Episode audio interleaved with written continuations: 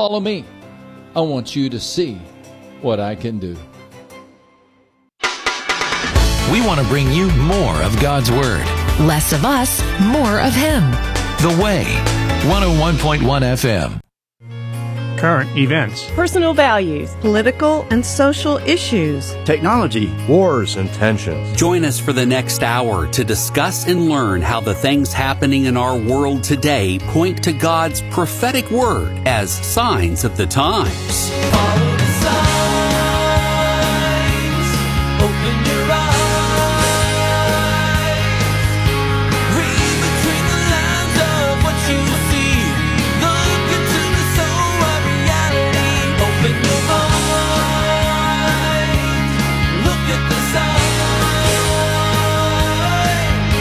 Never look back at yesterday. Keep your gaze steady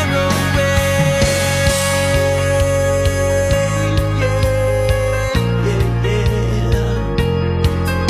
the narrow way. Yeah, yeah, yeah. Turkey sees a closer alliance with Russia in Syria, and coincidentally, so does the book of Ezekiel.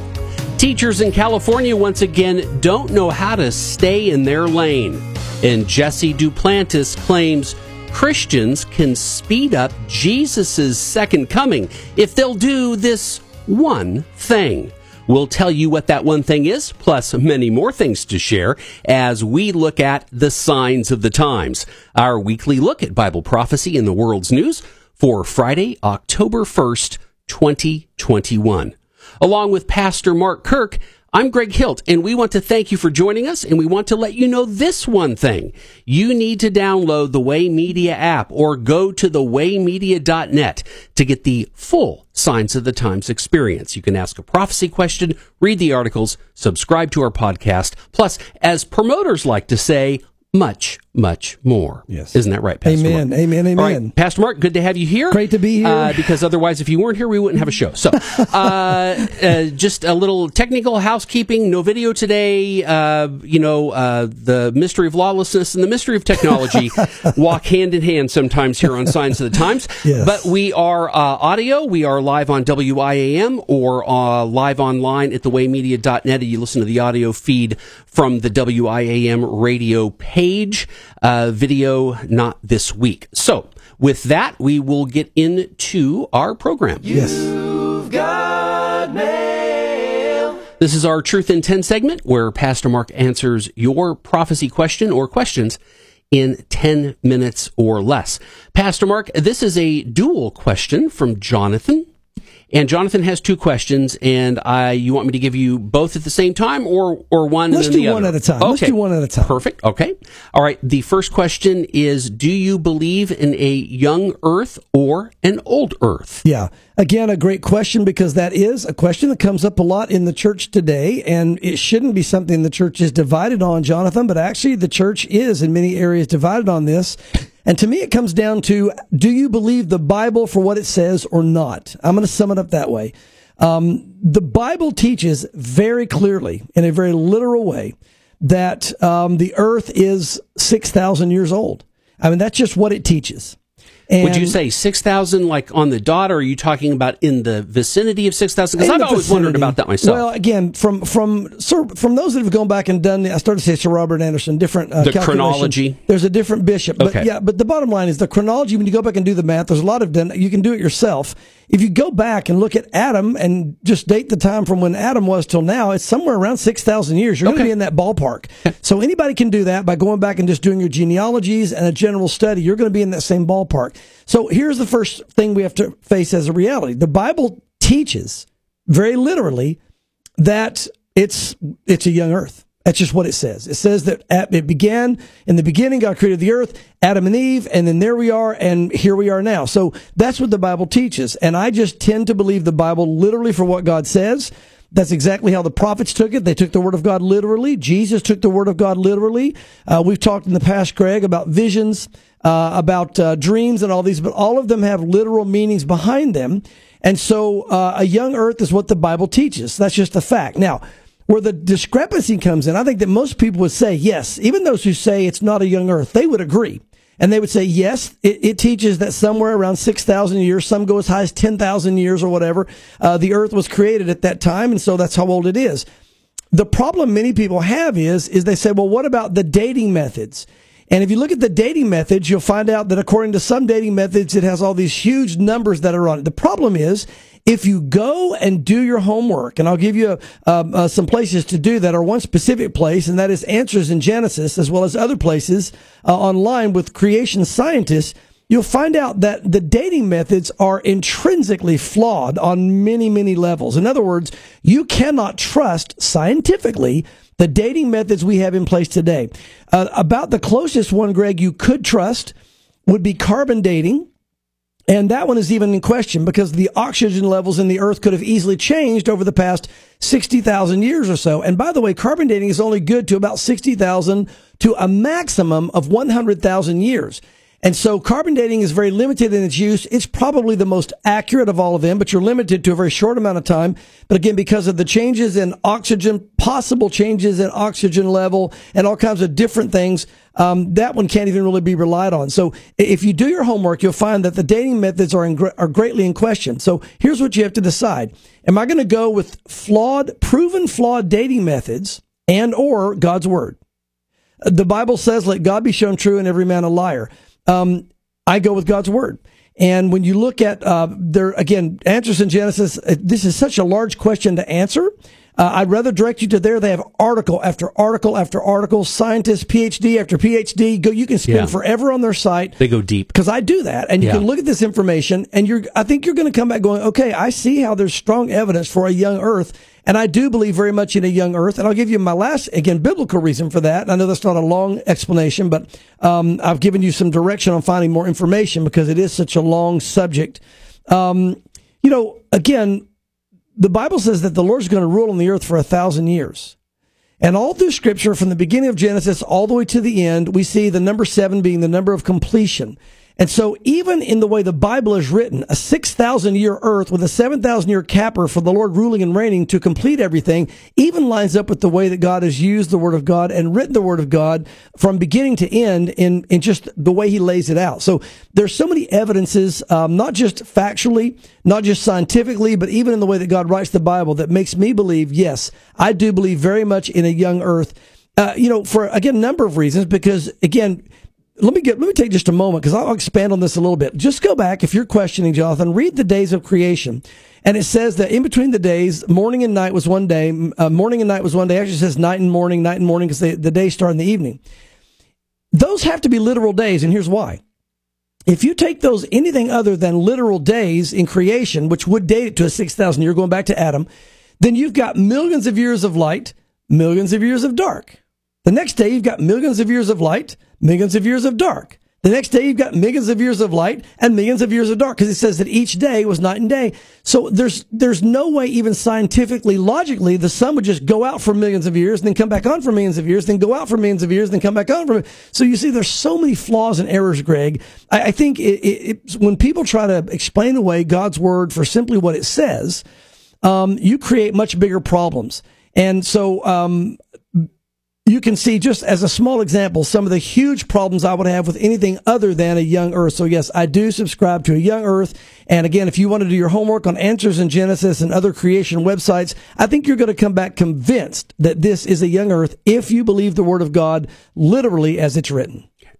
Uh, Pastor Mark, uh, Jonathan's follow-up question really kind of fits in nicely with this. Right. Uh, and he asks, do you subscribe to the gap theory? Yeah. And before you do that, maybe if you can explain for our listeners that have never heard of the gap theory, it has nothing to do with the clothing store, right. uh, you know, being a part of prophecy. Absolutely. Uh, so anyway. Absolutely. The gap theory, what they say is, many people say that because they believe in an old earth rather than a young earth, well, they, they're trying to reconcile what, what uh, the flawed science is saying on the dating of the earth with the reality of the Bible. And there's no way those two can come together. You can't start with Adam and come till now and have six thousand years and then have millions of years of earth creation if all those uh, theories of these scientists and their flawed dating methods are correct. So to try to bring those two together and to bridge that gap, They say there's a gap theory between verse one and verse two of Genesis chapter one. And that is at the very, God created the heavens and the earth. And then they say there's this, this gap of millions of years, which is why we find all the dead, you know, the bones, the dinosaurs, all the destruction, everything. And then after the end of that millions of years, then God created Adam. And after that began the six thousand years we see here at the end. Okay. The problem with that, there are so many problems. I don't know where to begin. But one of the biggest problems is this. The Bible says that through one man, sin entered the earth, and through sin came death. That means prior to Adam, there was no death. There was no sin. There was no death, if the Bible is accurate, and of course it is. Well, you have to have millions of years of death with dinosaur bones and people bones and civilizations gone if the gap theory is accurate. They're just trying to fill in to fit with the world's scientific model, Greg, and it doesn't work. And it doesn't work with Scripture because, again, you cannot have death and sin before Adam. And the gap theory puts sin and death before Adam. So I also have to reject the gap theory based on taking the Bible literally for what it says. Uh, question, Pastor Mark. Uh, for those that subscribe to the gap theory as being legitimate, what do they do with the flood? Well, you know, that's interesting. Again, I, I, I guess with the flood, what they say is that still happened. I would have to guess on this, Greg, because the flood very obviously happened after Adam, and you'd have to deny just the order of Scripture if you didn't believe that. Um, and I, I really don't know where that all their different theories come in. I've not really uh, done great in-depth study on the gap theory. I looked at the gap theory. I see its uh, foundational flaw. And I'm like, yeah. That can't be accurate. So beyond that, I don't know where those who adhere to it go with these other things and all their different yeah. theologies. Yeah. But no, I, I, you know, I just think, look, you cannot have death and sin prior to Adam. The gap theory forces death and sin prior to Adam. And by the way, yeah. if you solve the gap theory issue, it doesn't really matter about the six days or six thousand years because that fits right in perfectly. The only issue you deal with then, uh, Jonathan, would be is how do you reconcile the dating methods? And once again, if you do your homework on the dating methods, you will find major flaws. I'll give you one quick example. Uh, one of the dating methods took a, a sapling, uh, okay, just a sapling, and dated it to one hundred fifty thousand years old. Well, it was about a foot tall. I can tell you the sapling was not one hundred fifty thousand years old. So what's going on? There are certain assumptions that scientists are building in about our Earth's environment, uh, the way the Earth was. As a matter of fact, God could have created the Earth with age already built in, Greg. I mean, probably Adam was not created as a baby. Adam, the Bible says, was created as a man. And probably he was somewhere, you know, most guess around the age of Christ, or, you know, you could say he was a teenager, even twenties, whatever you want to say. But the bottom line is, he already was built with time built in. So even as Adam was built with time already there in place, it might be that God built the earth with time in place as well. And so, again, I choose to believe the Lord and his word. And by the way, yeah. I think this is kind of a test for us. I think mm. I think we get to heaven. Um, those of us that have just believed God for his word, I think we're going to have a special reward. And those that tried to doubt it and believe man, who is uh, intrinsically flawed with a fallen brain to begin with, Um, I think we're going to have to answer for that. So I would encourage you, just believe God's word. The earth is somewhere around six thousand years old. There was no gap between verse one and verse two of Genesis chapter one, because then you have sin and death before Adam, and everything gets confused, and all your theology is going to be weird, and just stick with the word of God. Yeah. Amen. Uh, Jonathan, we hope that that answers your questions. And uh, Pastor Mark and I were talking before the program. It seems like we've received questions like Jonathan's a lot, but it just maybe not through the show, but nevertheless, on the way media dot net, when you go to Signs of the Times, go to Prophecy F A Q, and these two questions are now part of our frequently asked questions section, because we do get a lot of people that ask questions like this, uh, like Jonathan, and we appreciate Jonathan sending that in. And if you've got a question like Jonathan too, just go to the way media dot net or yeah. the WayMedia app, go to Signs of the Times, and submit your prophecy question. All right, let's get into some articles. We'll head on over to Ezekiel thirty-eight and thirty-nine at j post dot com to see that Turkey is seeking a closer alliance with Russia in Syria. Uh, shockingly, prophetically true. Yeah, it really is. And, Greg, you know, these are the exact ones. Again, these are the things that get my attention because, remember, these are some of the major players in this whole Russian uh, invasion with Iran. It's going to be Iran, Russia, and Turkey are three of the main uh, players coming in. It says Turkey is seeking closer coordination with Russia on regional issues, particularly in Syria, where it hopes to work with Moscow to eject U S forces from eastern Syria. It's not clear what Ankara's latest plan is, as in the past it has invaded Uh, and ethnically cleanse parts of northern Syria of minorities, particularly Kurds, in order to colonize. Russia backs the Syrian regime and is ostensibly on the opposite side of the Syrian conflict, but both countries together oppose the U S role there. This may have some ramifications for Israel because Turkey's ruling party has been hostile to the Jewish state in recent years, and Russia has expressed increasing criticism of Israeli airstrikes in Syria. Now, let's talk about this for just a moment. Here's the deal. Russia, Iran, Turkey, everyone just saw what we did in Afghanistan. We tucked our tail and we ran. We just left and we did a very foolish thing and left behind billions of dollars worth of equipment. We left behind Americans. We left behind friends. We ruined our world reputation. We did all kinds of things. So they see us. Remember, the Middle East judges uh, the country by their strength or weakness as to what they do, not what they say. So now they see us as weak. Now, again, we have a powerful military, but they see us as having weak leadership. And if we just pulled and tuck and ran, you know, that way, now we told um Iraq that we're going to be out of there very soon. We're leaving Iraq as well. We're pulling all of our forces out of Iraq here in the next year or so, maybe sooner than that. Um, is we've already given them a date and everything for that to take place. It might be by the end of this year, but either way, don't quote me on that. But we've already told Iraq we're coming out. Well, they know we're going to do it because of what we just did in Afghanistan. So now the Greg golden opportunity. Hey, we don't want you here either. So let's get you away from Syria. Nothing to do with Syria. Anything to do with American forces out of Syria, because that gives us greater freedom of of movement. And if America continues to pull out of the Middle East, all that does, again, is open the door wide for the Russian attack with Iran, as we speak of in Ezekiel all the time.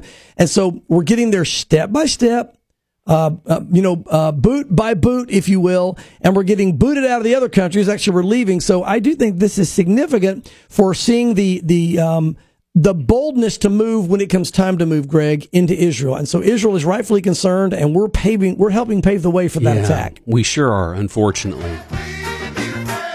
And we're also helping to pave the way for more Jew hate to increase around the world as yeah. we continue not to stand with Israel. Uh, this is from the free beacon dot com. The San Diego Teachers Union passes a resolution that rejects Israel's legitimacy. Yeah. Legitimacy, rather. Uh, clearly, the San Diego Teachers uh, Union has never taken a course in history yeah. uh, before. And also, too, Pastor Mark, I did notice in this article it talked about the Missile Defense Shield funding had been removed, but this that's that's wrong, though. That was funded. So it was re. It was re. Uh, it, re whatever. Yeah, let me read just, some yeah, of this. So just to let you know. Yeah, yeah. The San Diego chapter of the American Federation of Teachers passed a resolution this month rejecting Israel's legitimacy as a country and accusing the Israeli government of carrying out ethnic cleansing, apartheid, and war crimes against Palestinians. Those are all three lies.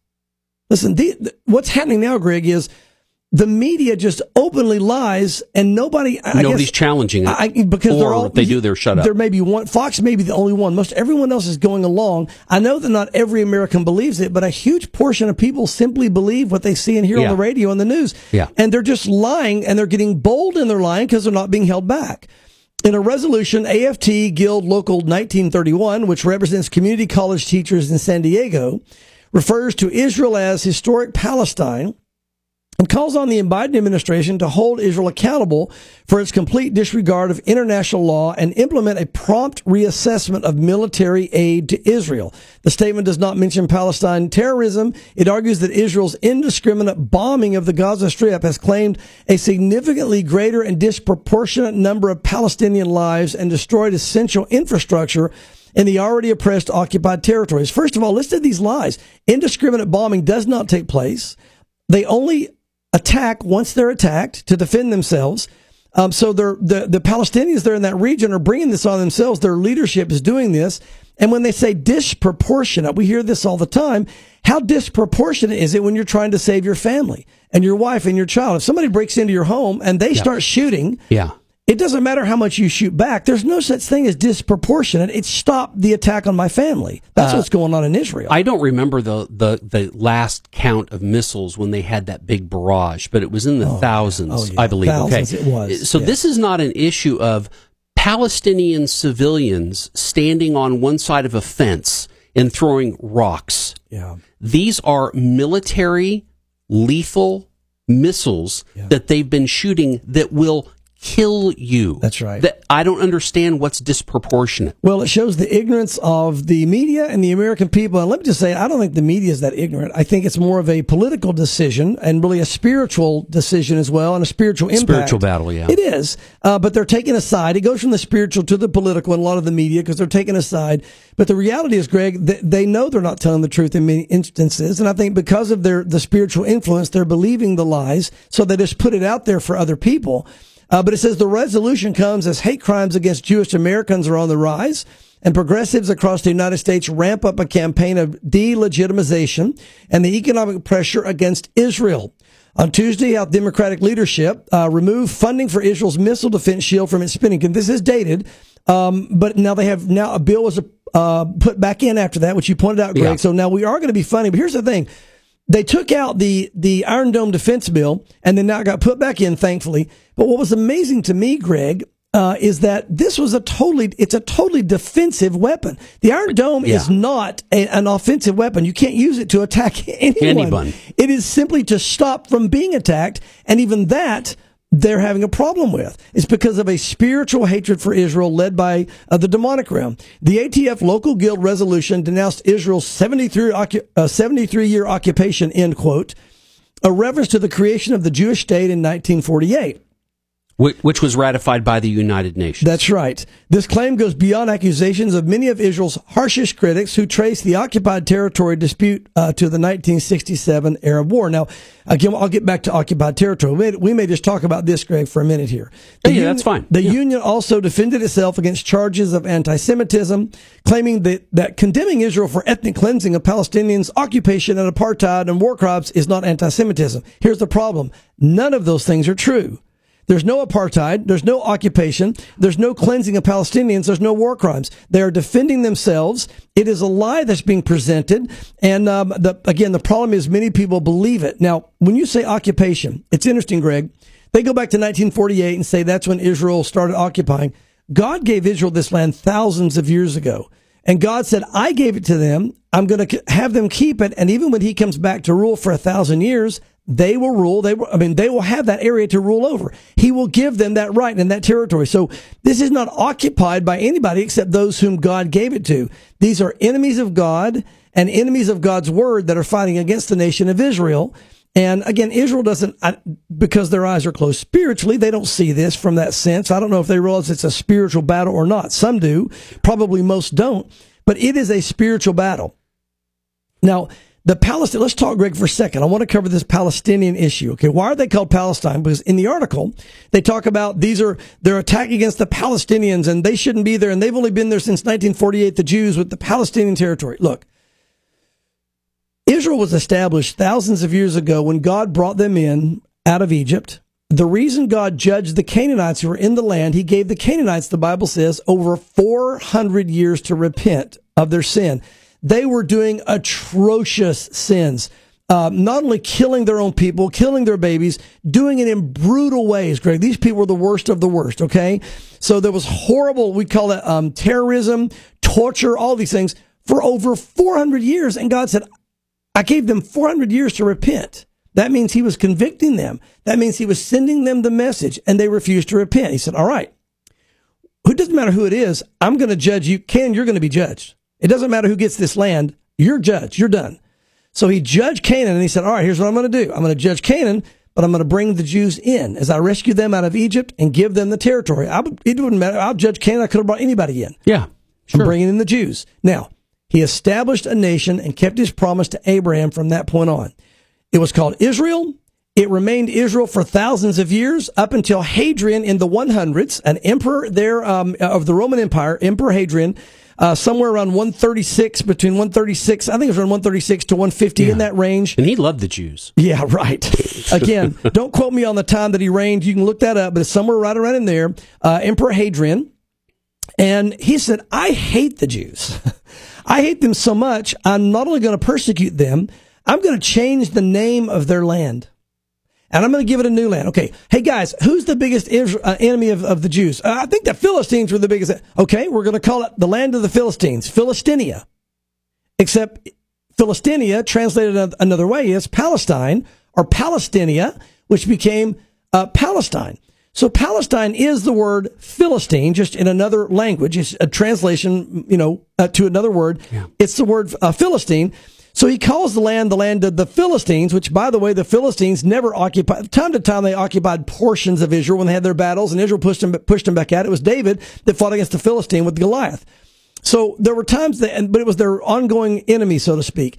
He picked their one of their greatest enemies to name the land after one of their greatest enemies as an insult to the nation of Israel. So when you say it's the land of Palestine, or anybody says that in an article, it was named that out of mockery by Emperor Hadrian after God called it Israel and put them in the land and said, I've given it to you, because he hated the Jews. And people still hate the Jews today, so you know what they call it? They still call it Palestine. And it's used as a, a, a derogatory term, or a way to kind of show that the Jews shouldn't be there. Now, here's where it gets even more interesting.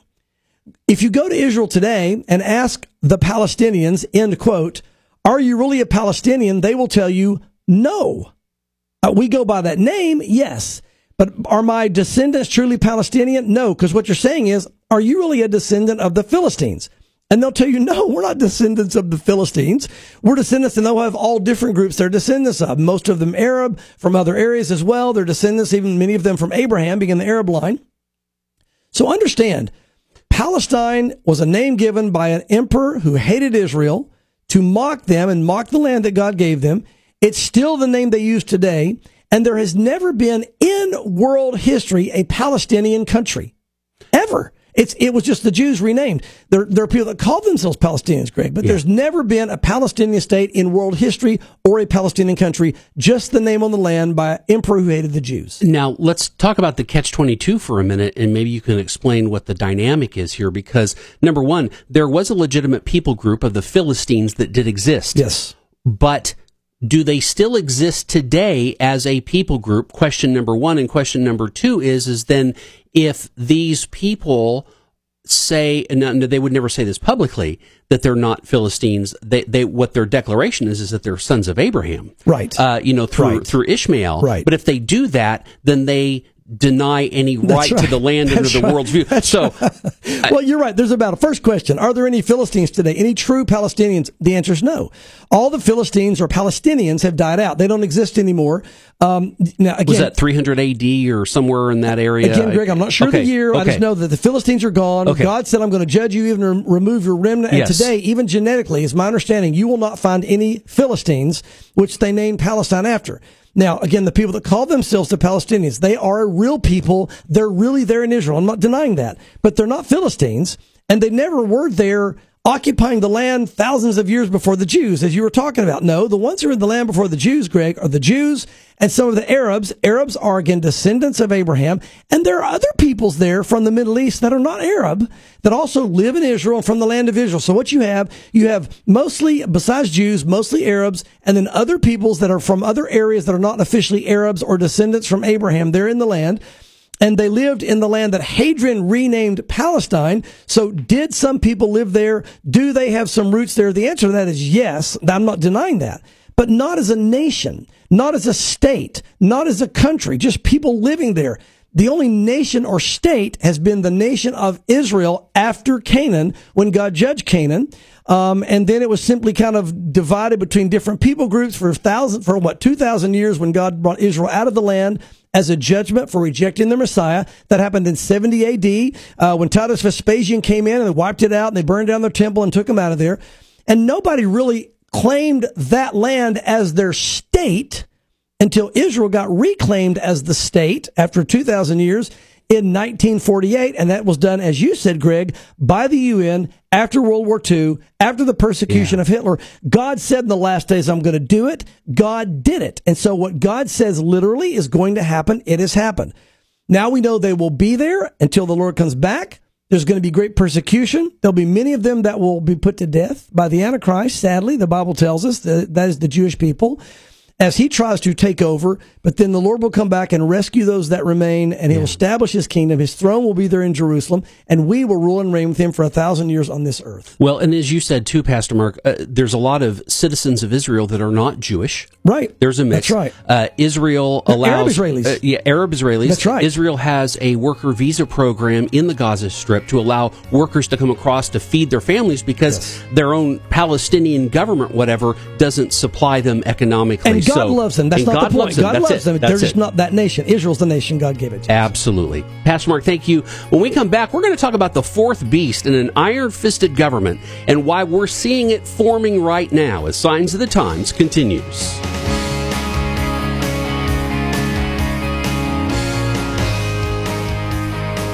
W I A M L P one oh one point one F M, Knoxville.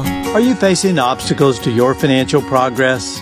I'm Chuck Bentley with My Money Life from Crown. Today, Crown's founder, the late Larry Burkett, takes a look at some of those obstacles and how to overcome them. Number one is the pressure to own more things. That's an obstacle to good planning. Unless you can control that and say, I don't need to buy more things, and I don't need to buy them, number one, because somebody on television tells me that I have a great lack in my life as a result of not having these, nor do I need them because I see somebody else around me that has them, and I envy them.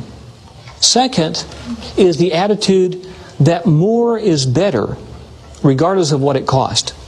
And I've heard it taught, by the way. Many of the get-rich-quick programs that have traveled through Christianity over the years came with the emphasis of never be satisfied where you are. If you are, you're stagnant. If you're stagnant, you're dying. You're not being of service to the Lord. That's nonsense. See, stagnant means that I've got more ability than I am utilizing, and therefore I'm slothful by not putting it into practice. Contentment means this is God's plan for my life, and I've learned to live with it.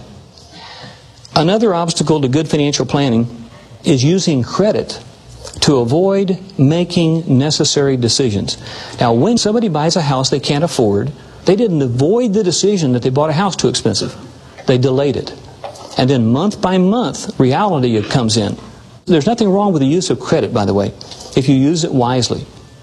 But when you use credit, never use it to avoid making a decision that has to be made at that point. Now, if you're struggling with credit card debt, I recommend Christian credit counselors. They'll create a debt management plan specifically for you. For more information, call the Crown Helpline, eight hundred, seven two two, one nine seven six, or visit online at crown.org slash ccc. A Moment of Grace with Ed Taylor. In a time of difficulty, it's always good to pause and just ask the question, God, is there something in my life that needs attention? What are you wanting me to see? Because it's easy to complain, and it's easy to whine, and it's easy to feel sorry for ourselves when times are tough. But pray for the strength to persevere. Pray for the strength to get through it the next day. Because the choice in every difficulty, the choice today is so wonderful. Because trials are going to be a part of your life.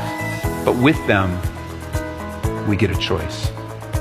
We can't really choose the trials that we go through, but we can choose how to respond.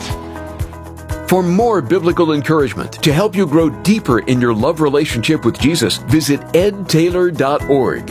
Again, that's ed taylor dot org. A Moment of Grace with Ed Taylor is a presentation of Calvary Aurora.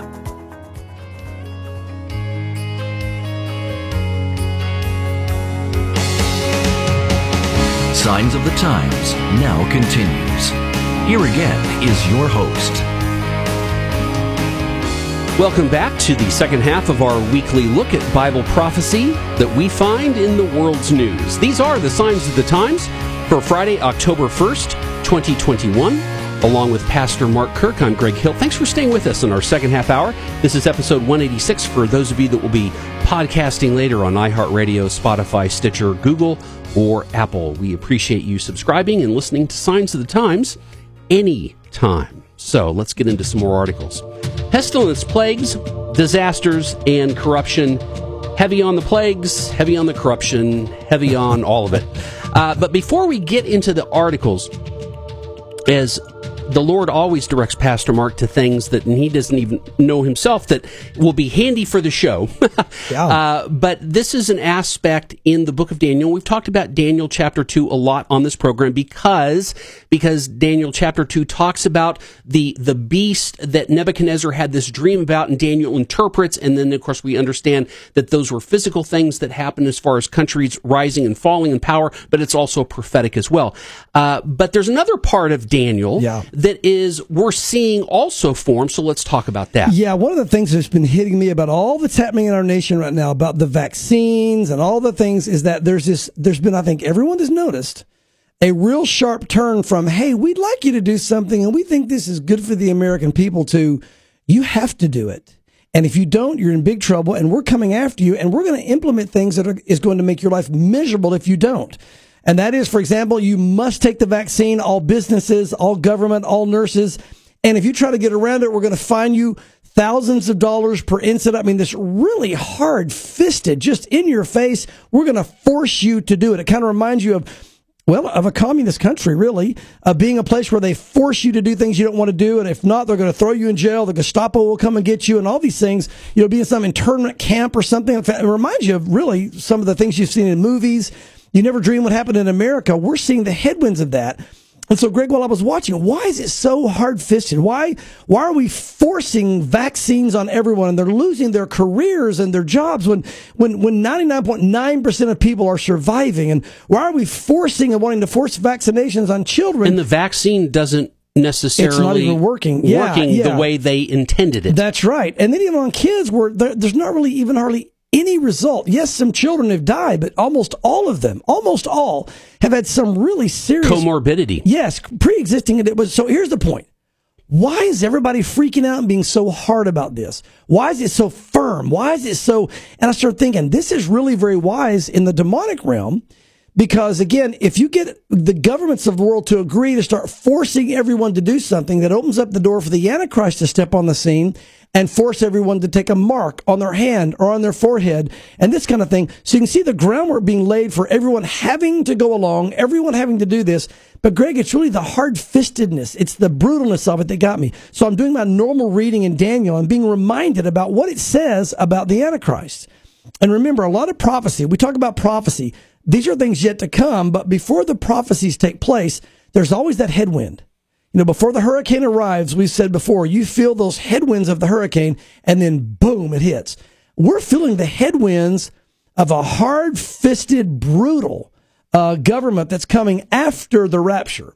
But listen what it says in Daniel chapter eight, when Daniel's getting more visions from the angels and dreams about what's happening, Gabriel explaining to him uh, what the vision means. It says in verse twenty-three of chapter eight in Daniel, and in the latter time of their kingdom, uh, that is the when these these um, the ten kingdoms and, and Antichrist is in power and control, uh, when the transgressions have reached their fullness, as these ten kingdoms come into power, listen what it says.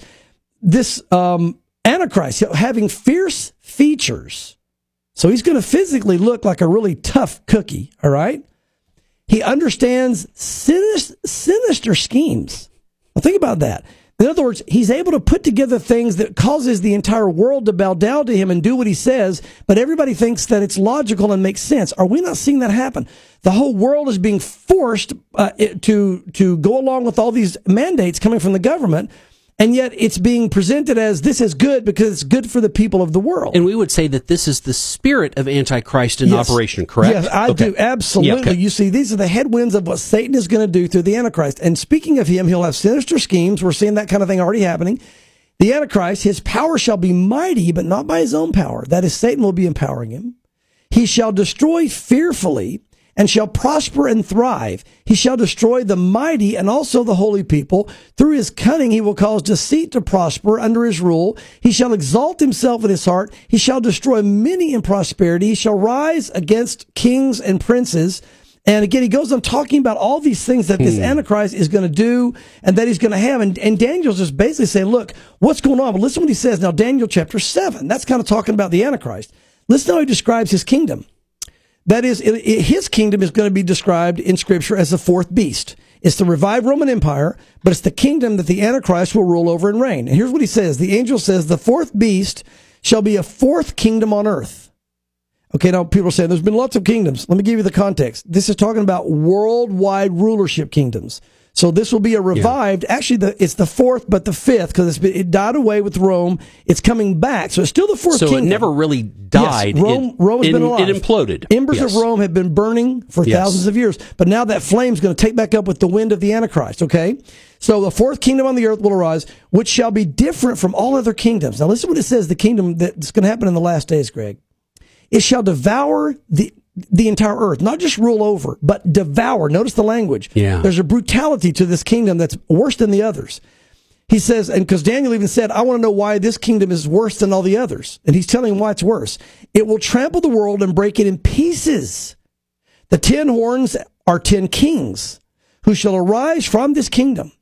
And another shall arise after them, that is the Antichrist. He shall be different from the first kings. He shall subdue three of these kings. He will speak pompous words against the Most High. He shall persecute the saints of the Most High and shall intend to change times and law. Then the saints shall be given into his hand for three and a half years. It doesn't mean that uh, the church is defeated. The church is out of here at that time, but the, those who are here after the rapture will that be... have given their lives. Yeah, they're going to be under his persecution. Yeah. He says, uh, but the court shall be seated, and, and he's going to be taken over. Kings, kingdoms will be in place. But he speaks of this fourth, fourth kingdom as being more vicious than all the other kingdoms, more brutal than all the other kingdoms. Uh, again, he wants to... And understand. That's before the Antichrist even shows up yes. and takes over. Yes. Yeah, this is, I mean, this is, again, where the Antichrist is going to rule over this over kingdom. Over this right? kingdom, yes, yes. He is. But again, he talks about this fourth kingdom, this uh, uh, being like a, a beast, an iron beast. Says he has bronze claws and iron teeth. And he's going to subdue and break the whole earth in pieces. Now, Daniel's freaking out. He goes, "What? Why is this beast more vicious than all the others?" The picture is this. When this kingdom comes into power, it's going to be dominating with amazingly powerful force, making everyone come under in line and under submission with this brutal, you have no choice, you have no freedom, I will make you, um, and you, you can't break iron, you can't break, you know, it's like it's going to be strong. When I see what's happening now, there's this sudden turn, even in the freest nation of the world up to this point, where there's a sudden turn from, you know what, we're going to let people do what they want and have freedom, to suddenly these these iron teeth and these brass claws saying, no, you will do what we tell you. Now, this is just the headwind. This is yeah, nothing. This is nothing. Wait until you see what the Antichrist yeah. is going to do. So I guess what I want our listeners to be aware of, after the rapture takes place, we're going to see this all come into gear, full throttle.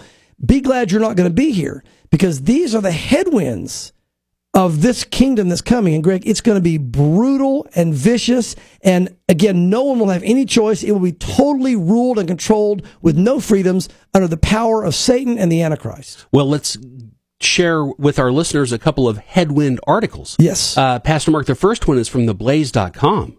Government officials declare unvaccinated Australians will lose their freedoms in October. Isn't this amazing? Look at this. No options. Not that we can discuss it. Not, not that we can see are the vaccines I, good or bad. Uh, what, iron teeth? There it is. German leaders in the state of New South Wales, where the bureaucracy just a month ago announced that it was giving vaccinations, vaccinated citizens a reward of one extra hour outside. Listen, here's their reward, Greg.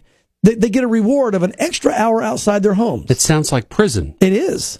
For recreation time, announced during Monday's during Monday's press oh briefing my. that the unvaccinated will lose lose all their freedoms. Uh, the announcement revealed extra freedoms uh, for residents they can experience once the state hits eighty percent vaccination rate. How gracious. Above and beyond that, seventy percent goal coast, goalposts they're supposed to reach. The state has been touting its seventy percent threshold um, uh, goal and said Monday that it expected to hit that goal by October the eleventh. The updated freedoms for the eighty percent threshold will include free traveling anywhere in um, North South Wales, allowing people to stand up and drink in pubs, up to ten visitors at a private residence, groups up to twenty people allowed to gather outside, no limits on fully vaccinated attendance at weddings and funerals, and a number of other extra freedoms. That's not freedom, Greg. That's time. That's, not fr- that's ty- tyranny. Time in the prison yard. Yes, it's time We're in the prison yard. We're going to let you out of your cell and give you time in the prison yard, and they're supposed to be thankful for that. Now, this is where we are, guys. You're talking about a free nation. Australia is, has been a free nation. This is not, uh, you know, Russia. This is not China. This is not North Korea. And this is the good part, okay? Look how firm this is. He says anyone who is not vaccinated can expect to lose their freedoms. The seventy percent roadmap will kick in October eleventh, will be applied to the whole state, uh, said Premier uh, Barilero, which means that restrictions for non-vaxxed will also kick in. And then he made it clear that not only would unvaccinated people not achieve further freedom, but they would lose any of the freedoms they currently enjoy.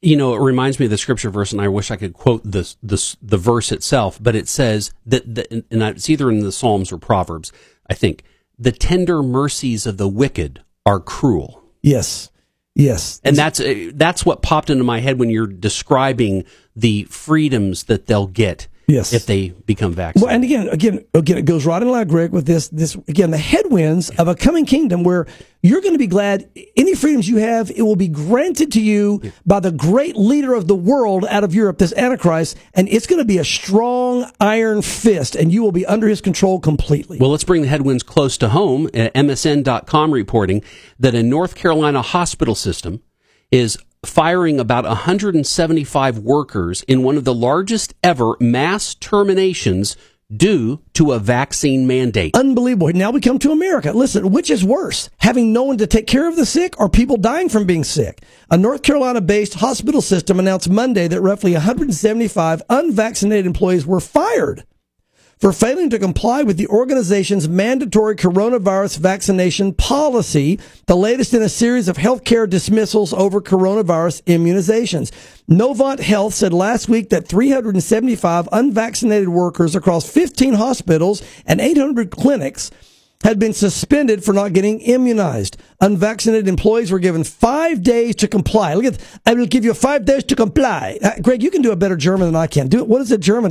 Five days. Give me five days in uh, German. You know, well, I, I shouldn't joke about it. Yeah. I, anyway, but okay. uh, you're better German. You know the, you know some language. You can say some things like, I don't know, sour, uh, yeah. sauerkraut. Yeah. That's not German, is it?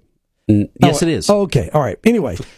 I, I said I wouldn't joke about it. Okay, yeah, this, this is we'll not, stop. yeah, this is not really, this is not funny at all. Listen no, to this. The mass termination of unvaccinated hospital system employees is among the largest of its kind to date.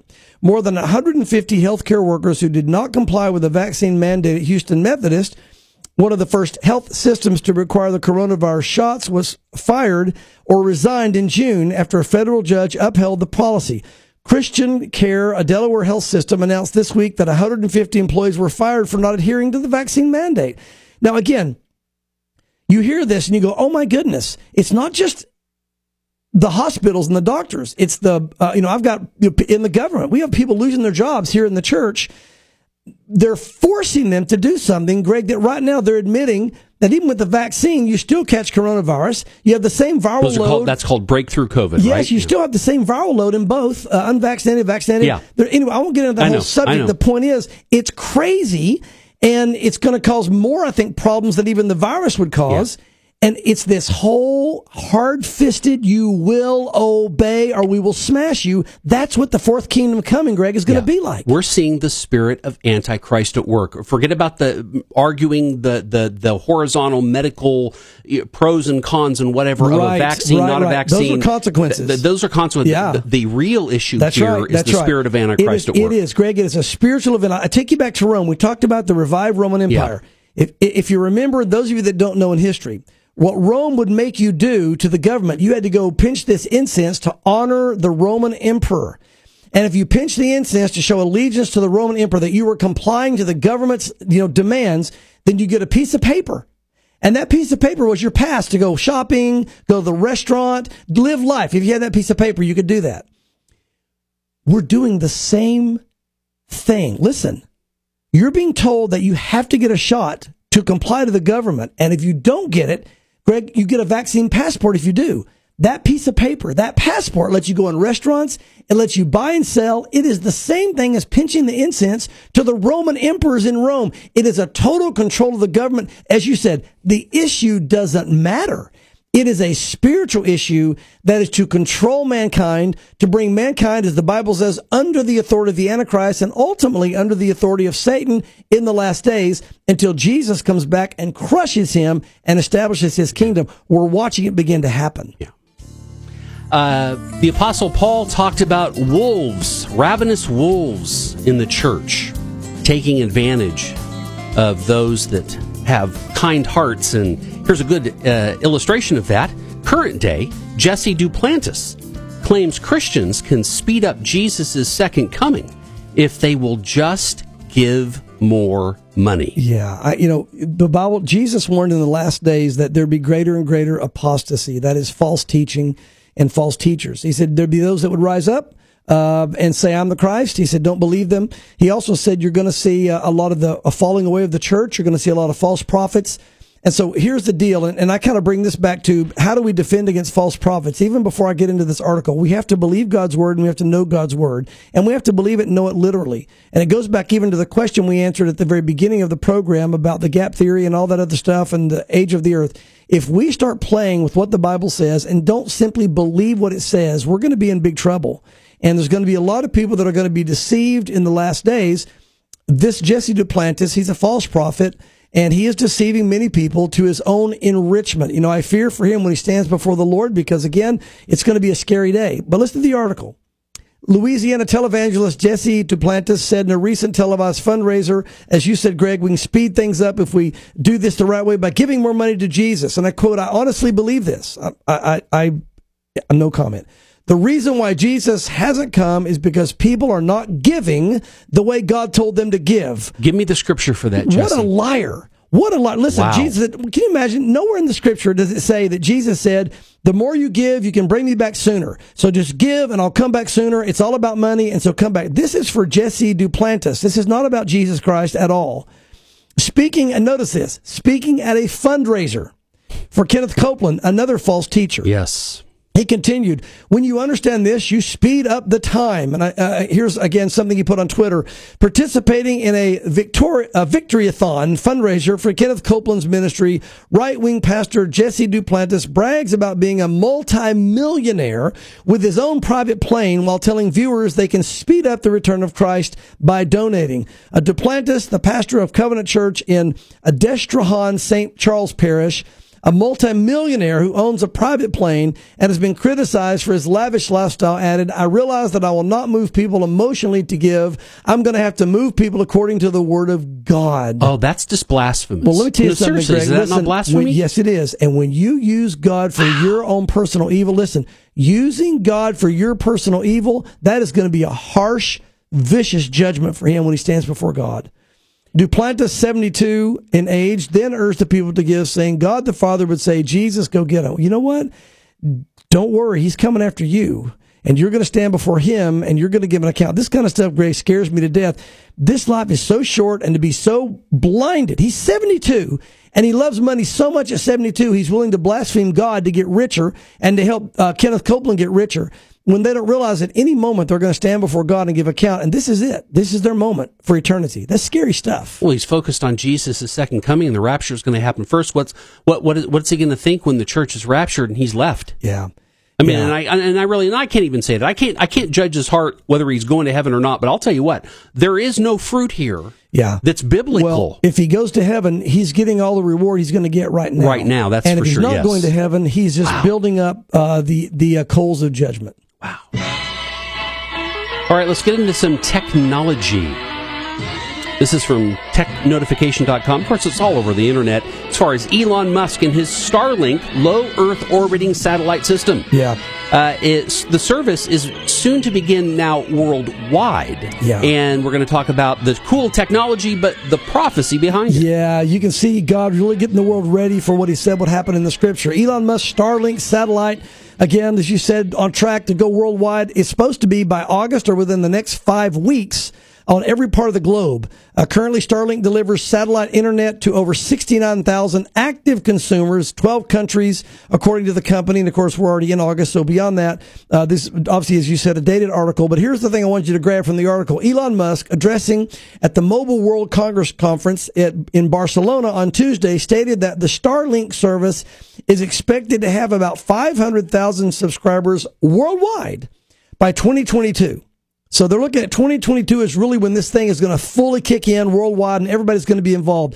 While Musk has stated that Starlink would have a worldwide coverage by August, this does not imply that every country, including India, will be able to use the service from August onward. So there's going to be some country, but by twenty twenty-two, they're hoping that all countries will be able to by the by, before that year's over, Greg. And again, it's going to be a major thing we'll mention in a second, but you got a comment to throw in here. So, well, I was just I was just thinking financially. You said five hundred thousand subscribers. Yeah. Okay, it's ninety-nine dollars a month. Yeah. The, di- the dish, by the way, costs you five hundred dollars. So you buy the hardware and it's right. yours. Okay. Yeah. Once you get the dishes, you're good to go, right? Exactly. You're good to go.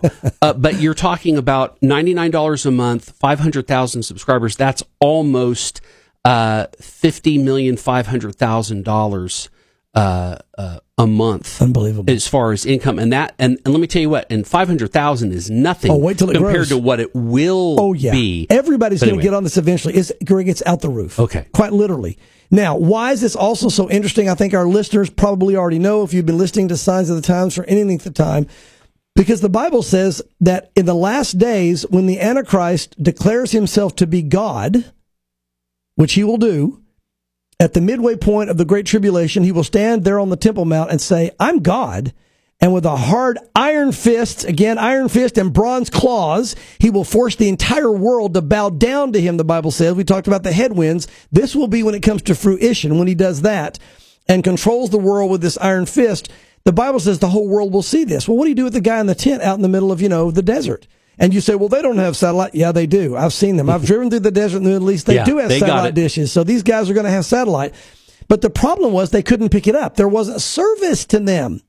Starlink has solved the problem. Starlink will now, because these are series of satellites, and I've seen them. Very uh, small. When I was in uh, in Florida, I saw one take off to, to send more satellites up. We have a, a pilot here in the body that said that he saw a row of them going over when he was flying. He says, it's kind of eerie, but there's cool a, at There's the same a name time. for it. You can see it on YouTube videos. Okay. Yeah. Anyway, they circle the Earth in groups, just flying around like a bunch of just like, you know, George Jetson things that yes. we talked about. And the entire world now has access to, note this, internet forty percent faster than even five G, than anything we have now. forty percent faster than our fastest internet. And by the way, those of you in Knoxville, you've not experienced yeah. five G. Once the system's complete. Yes, once it's complete. That's exactly right. And it's going to be, I mean, super fast. So fast, they say that literally you can have the cars that drive themselves. You can literally, it can make decisions at the moment for you. I mean, you don't yeah. have to, there's no, there's no delay. It'll turn every turn for you, every, everything. There's no delay. And so, the whole world, no matter where they are, Greg, will be able to tune in and see this man declare that he is God from the Temple Mount. The Bible says it's going to happen. People for thousands of years have wondered how it was going to take place. Now we know. Yeah. This is how it's going to take place. Pretty cool. All right. Well, also cool is some good news, finally. Yes. That we get to end with. Uh, Denzel Washington, to a Christian men's conference, is telling the men to pray daily, listen to God, and remember, strength and leadership are God's gift to us. Yeah, from need, Breitbart dot com. Yeah, I need to see these guys standing up. And Denzel Washington, a famous actor, standing up again uh, at sixty-six, uh, getting ready to be sixty-seven. Having just buried my mother, he said, I made a promise to her and to God, and not, not just to do good the right way, but to honor my mother and my father and the way I live Uh, the rest of my days on the earth. I'm here to serve, to help, to provide. Um, he spoke at a Better Man event hosted by the First Baptist Orlando in Florida. And during the nearly thirty-minute discussion, Washington, Washington told his spiritual mentor, Pastor A R Bernard, the senior pastor of Christian Cultural Center in Brooklyn, uh, New York, what God has been telling him every time he prays. And I quote, in every prayer, all I hear is this, feed my sheep.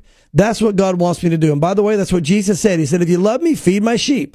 The Training Day and uh, and the Equalizer star went on to say that he often responds to God asking, what does that mean? But added, what I found out in the last couple of years is there are all kinds of sheep. So that's why I talk to experienced shepherds to help guide me. Mm. It starts at home, Washington wow. said. I love this. It starts at home with how you raise your children. Amen to that. If a young man doesn't have a father figure, he'll go find a, he'll go find a father figure. That is, you better be one for your kids. So yes, good news, and that is our job is to continue to feed God's people, feed the sheep, tell them of the love of Jesus Christ. And by the way, we're going to do that right now. Mm. You know, we may have a lot of bad news oftentimes, or future bad news that we talk about on Signs of the Times, because our job as a watchman on the wall from Ezekiel thirty-three is to let you know what we see. That's our job. We're not prophets, but our job is to share with you what we see coming so you can be prepared as God's children. But at the same time, we have to tell you this. Jesus has won and will ultimately win in the end. There will be battles that Satan wins, but the war has been won by Christ. It is won by Christ, and he will rule and reign forever in Jerusalem.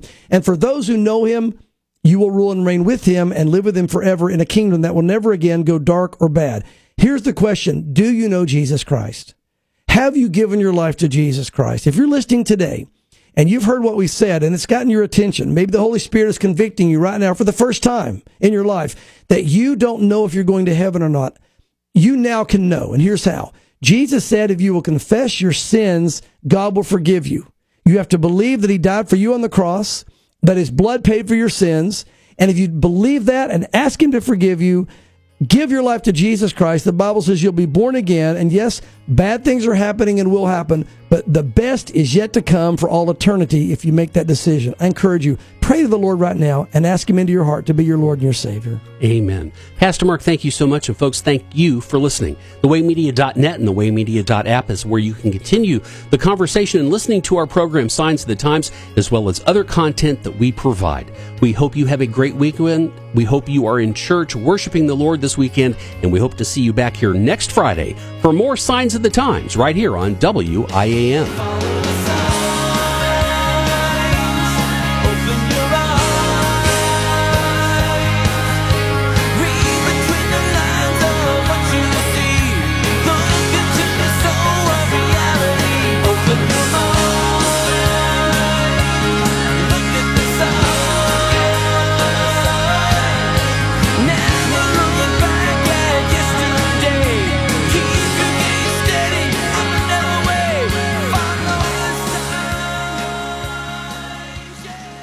There's a reason you pray.